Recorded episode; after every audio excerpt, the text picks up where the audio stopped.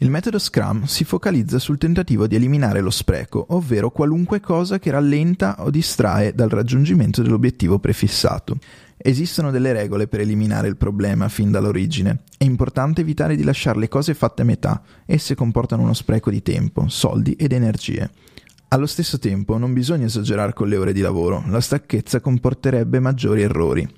È inutile fare gli eroi o essere ragionevoli ponendosi obiettivi irraggiungibili, perché porterebbero solo allo spreco di tempo. Infine, è molto importante che nel team ci sia un bel clima. Il lavoro deve essere guidato da disciplina e semplicità. Fare le cose nel modo più semplice, sereno e agevole.